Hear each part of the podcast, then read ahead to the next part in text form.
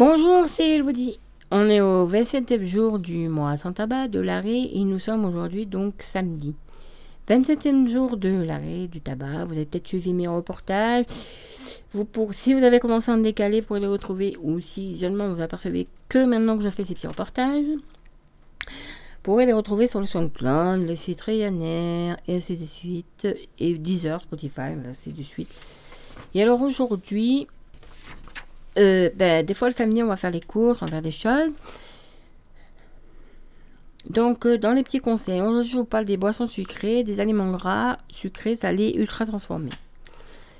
Bon, alors vous savez bien que la seule boisson qui est recommandée en, définitive c'est l'eau. J'ai toujours fait quelque choix, les boissons sucrées, les sodas, même light, même à zéro, les boissons dites énergisantes doivent être limitées le plus possible. Alors pas plus d'un verre par jour. Donc un verre de jus de fruits c'est bien. Bon, euh, L'eau aussi. Elle peut être apportée par le thé, le café, euh, bien sûr sans excès, et les infusions non sucrées, bien sûr le tout sans sucre. Les céréales du petit déjeuner sucré, les gâteaux, le chocolat, les crèmes dessert, les glaces, les biscuits apéritifs, la charcuterie, certains plats préparés du commerce contiennent souvent beaucoup de sucre, de gras ou de sel.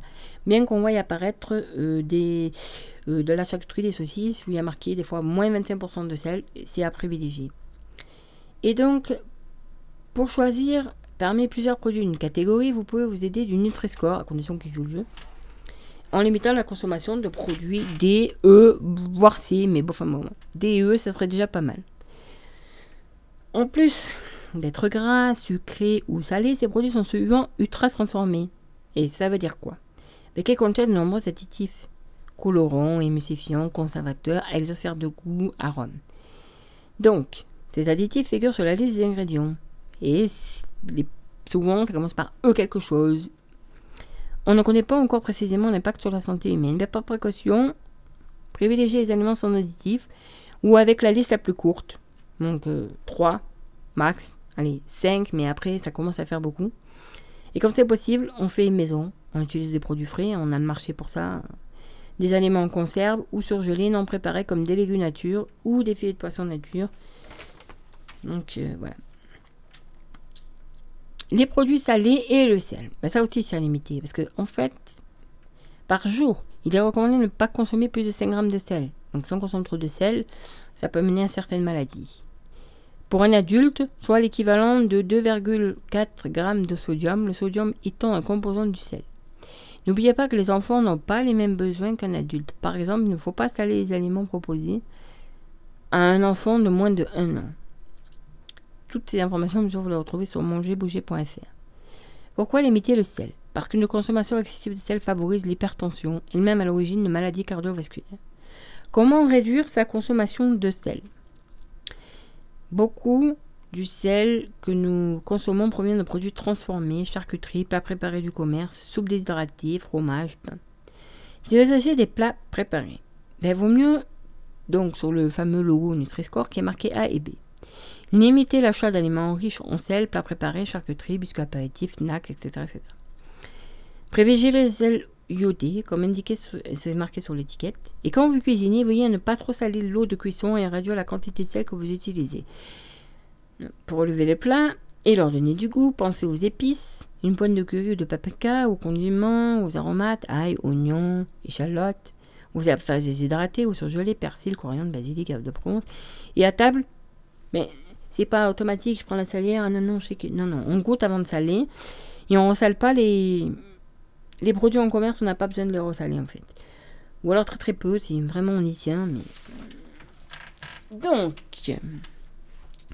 27e jour. Voilà, vous faites déjà loup. Hein.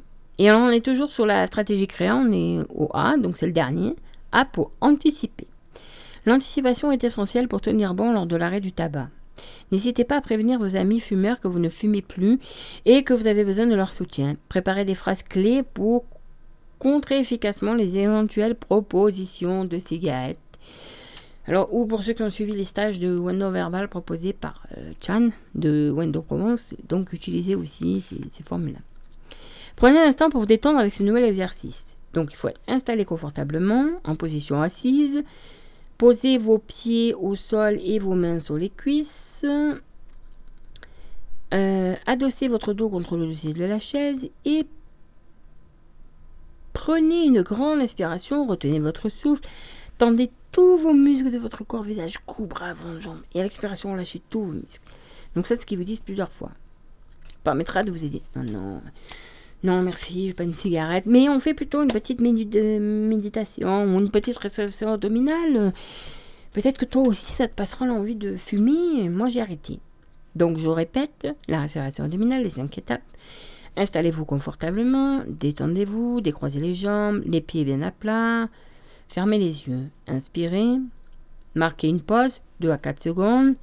Expirez, soufflez l'air par le nez doucement, voilà, en dégonflant le ventre, et puis on fait autant de fois qu'on Et donc, euh, aujourd'hui, c'est Rachinova, 12 romances de Rachina Noff qui nous accompagne.